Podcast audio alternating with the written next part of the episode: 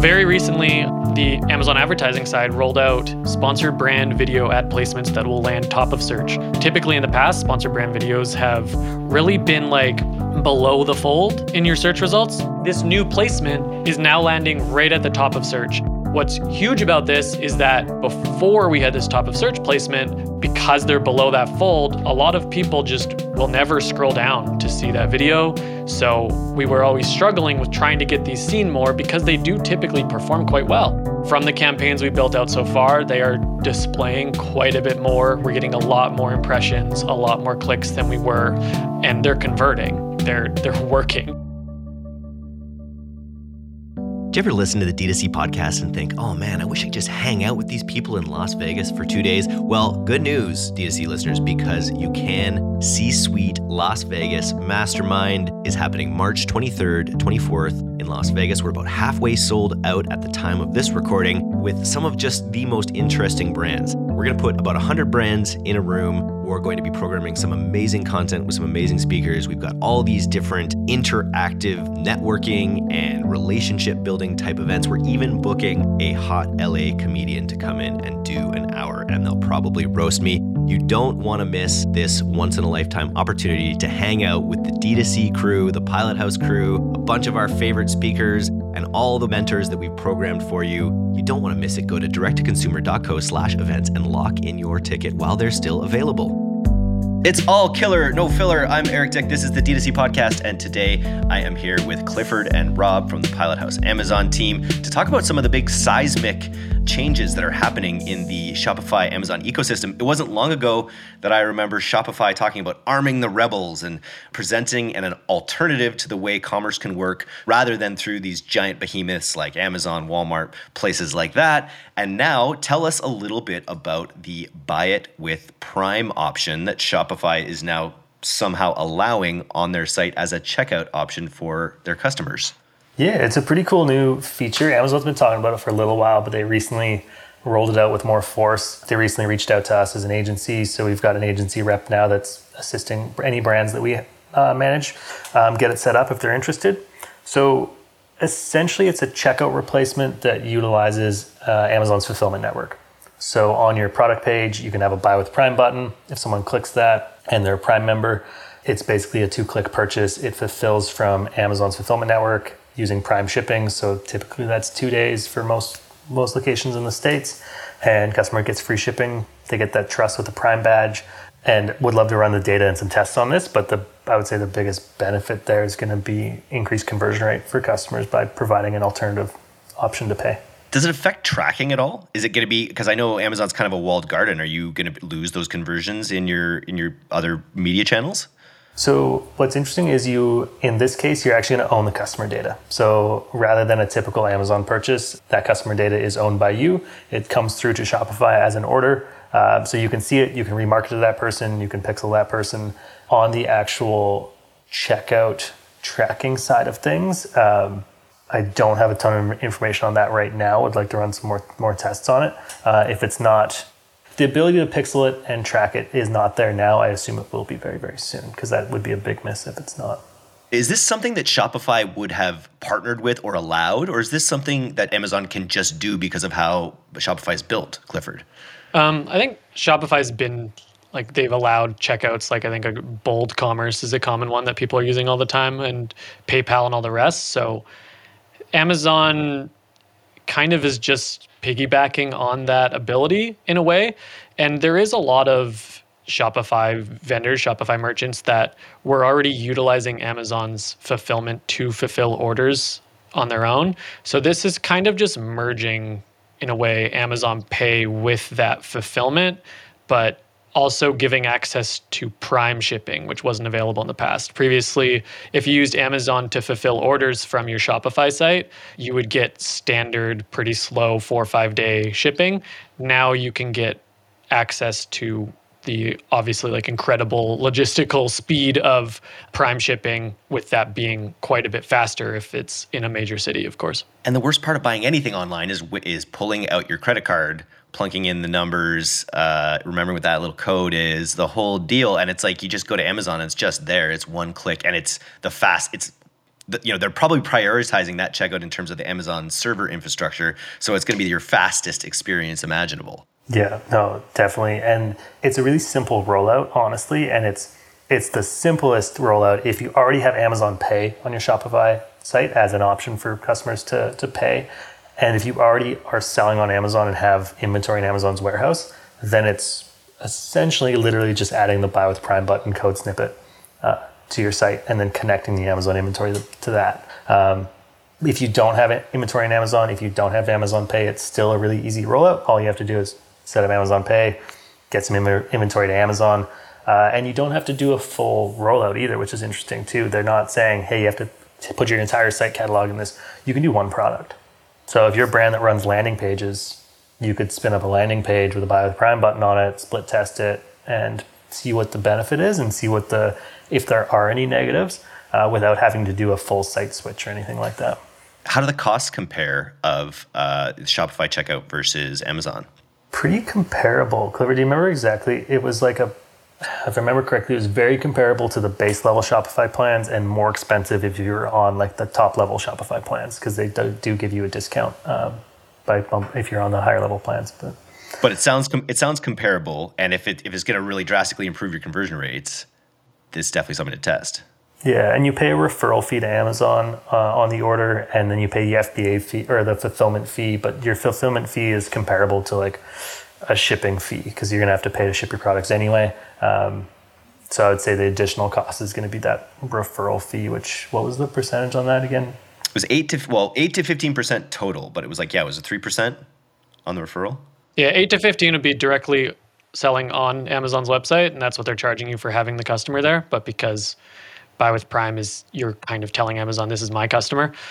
At least as of now, it's a three percent fee on top of the standard checkout processing fee, which, as, as Rob said, is kind of aligned with where Shopify's checkout is right now. So it's that extra three percent. But for that three percent, um, as you mentioned, you are getting an incredibly fast checkout experience. That like the the demos that we've seen, the speed of clicking purchase and being done with purchasing and is shipping. as fast as when you're yeah it's as fast as when you're on amazon and you don't hit add to cart but you click the buy now button right below it and it just it already knows your account it already knows your credit card and you just click this this address yep and it's done. And that speed just hasn't existed on shopify from what i've seen in the past. And you've never been able to own customer data that you send to amazon before right? So it is. I do see the give and take of actually, you know, you get to retain your customer data, you get all the benefits of the checkout. Um, and for Amazon, it's an absolute no-brainer. We were talking about how it just is going to expose so many more people to an Amazon Prime membership, right? It's going to drive huge Prime membership numbers for them as well. Yeah, I mean, Clifford mentions both when we were chatting before, but the it, classic Amazon, if you click the buy with Prime button and don't have a Prime account, it prompts you to sign up for a Prime membership at a, at a really good discount. So um, they're using it as sort of as you'd expect, like trying to get more Prime members as well as get the Prime name out there. Um, and the great thing is too, like the the buy with Prime button, like it's just that branding that you know. And if you're a Prime member, you you see it. So if you're on a DTC website, you're like, oh wait, like this is Prime, like that's cool. Right now, you're probably looking at conversions in Facebook or Google Ads thinking, why doesn't the data line up with my actual sales? Why doesn't more spending bring more customers? What ads are even working? With Northbeam's first party data and cutting edge AI, you'll know what ads generated every dollar of revenue across all your channels, all in one platform. Frankly, the best marketers on earth use Northbeam. It's one of our favorite tools and the industry leader in marketing attribution. Visit northbeam.io to see why and mention this podcast for a special deal only for D2C listeners.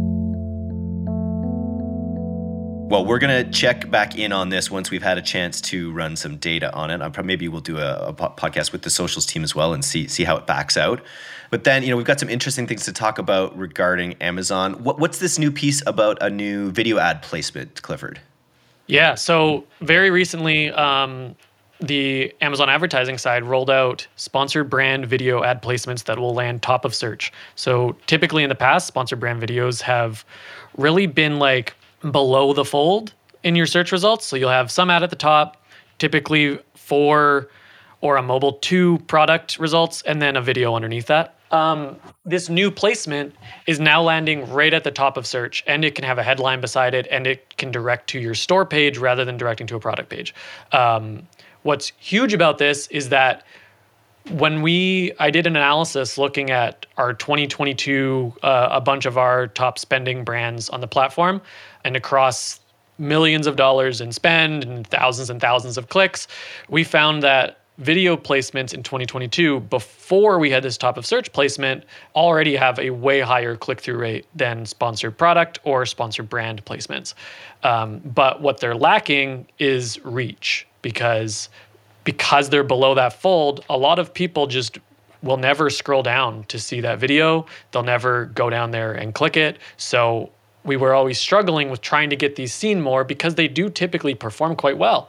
Um, so now this top of search placement will hopefully open up a lot more reach in those videos. And we're definitely like it's early days. It's only been out for a month if that but from the campaigns we built out so far they are displaying quite a bit more. We're getting a lot more impressions a lot more clicks than we were on older video campaigns and they're they're converting.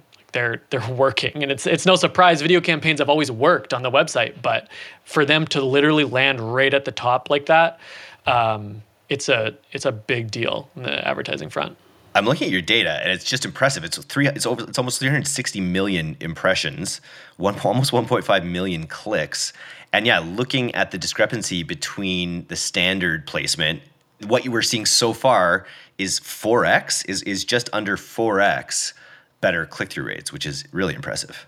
Yeah. Very cool. All right, let's talk a little bit about this big class action lawsuit that's going down. That you guys were explaining to me, Rob. What's uh, what's going down with uh, Amazon on the on the lawsuit side? Yeah, so the FTC recently came after Nature's Bounty on uh, what they're calling a deceptive practice of combining reviews. So, for those unaware, if you combine products on Amazon into a variation, they then share reviews. What we found really interesting about this one, or I mean, interesting, infuriating, you could call it either way, um, was that this practice can be used in a negative sense. Like if you combine two products that are completely irrelevant to each other, say a garlic press and a running shoe, to share reviews, that in my mind would be somewhat deceptive to the customer. Uh, but in this sense, it was two very similar products. It was, I believe, two different sizes of zinc vitamins. The other example was like an apple cider vinegar tablet and an apple cider vinegar gummy. And in my mind, those, as a consumer, those make sense to have together. Uh, you want to click on an apple cider listing and you can choose whether you want gummy or tablet. Um, the FTC, in a sense, said that that is deceptive if those are sharing reviews, uh, which it's just how Amazon systems work. So it's not actually deceptive, it's just how it works. And they went after the brand rather than Amazon, which was, in my mind, doesn't make sense. No, and it sets a dangerous precedent if if Amazon's set up to work like this with all their other advertisers. It really does uh, because it, it, there's so many downstream effects, and it's like you now you're now in a position as a brand that says, well, what do we do? It, do, do we split everything up, which would be terrible for sales, ter- terrible for consumer experience, or do we keep it combined together and see what happens? Uh, so, and the yeah. example that got punished here is one that kind of still makes sense for the customer. It's not one that's a garlic press and a running shoe. Exactly. And that that's where it gets kind of scary is like, well, what's where is this going to go and what sort of precedent does it set? Because um, it's everything from like uh, the um, the founder of uh, Native Deodorant tweeted about it uh, and said like, hey, well, we we have different scents that are on the same listing as variations. It's like, well, do we now have to split those up? Like that, there's so many downstream potential impacts that it sets that it's um, will be interesting to see how it all plays out. Yeah, and to to play on that, if if you imagine that scenario now when someone searches deodorant and all of native's deodorants are now split into different listings and not shared under one variation, now native might be your top nine results. Currently, if you search deodorant, you'll have okay, here's the native one, here's the Gillette one, here's the Old Spice one, or whatever. They're all in their own listing. And when you click into them, you see the different variants. If what this is claiming comes true, if all of this happens and you have to split up your variations, now that customer experience is terrible because one brand will likely own a lot of the search results to just huge keywords. When you search running shoes now, and this gets if this forces all these variations to split up now maybe all you'll see is adidas everywhere. You don't see other brands. There's no room for other brands on the platform because they have to be split out because they're technically like different. So i don't the entire thing is ridiculous. They should have just went after amazon and told them like hey these shouldn't share reviews inside a variation. That's they could have done that could have ended there instead to to go after an individual brand that's using the platform as it's literally meant to be used is insane. Uh, what did you see on uh, Amazon's homepage this morning? You were you brought it up to us and we looked and it's not there anymore. But what was it you saw on their homepage this morning? Yeah, there is a a letter from Amazon's CEO, which is a very ugly way to put it there. By the way, I don't know why they wouldn't just use an actual ad in that placement, but uh, a letter from Amazon CEO that is pushing their new One Medical deal that just closed, um, where you can now basically get an Amazon Prime membership, but for a doctor. Uh, so for the low, low price of $144 a year, you get access to 24 7 video chat or messaging. I haven't looked into the details of that because I'm sure you can't just talk to a doctor every day for 144 bucks a year, but um, access to a doctor through video chat and the biggest, I think, um, play here is that Amazon is now saying, here's access to a physician. And once you're done with that physician, order your prescription through our pharmacy and get it delivered right to you. So they are now owning the entire healthcare experience from the doctor all the way down to your doorstep. My goodness. I remember when the pandemic came out, Bezos was quoted as saying he wanted to have the world's first fully vaccinated supply chain. So maybe he, this this kind of fits in with that vision of, uh, of knowing more about people's medical behaviors. Creepy, but it's the future. But seriously, it, it, that's it, I shouldn't say creepy because it, it, could mean a lot better medical care for a lot more people, a lot more access to medical care for a lot more people, which is something that's hugely needed, especially in the States, us Canadians with our free healthcare not free. But let's not get into politics here, guys. Uh, we're gonna stay away from that. Uh, Jeff Bezos lives in a museum. I saw he just bought a museum. Seems like a good place to live. Any thoughts on that? Bezos being Bezos, you know, it's always fun to keep up with his adventures and see what he's gonna do next. What's the stock price doing these days? Look, okay.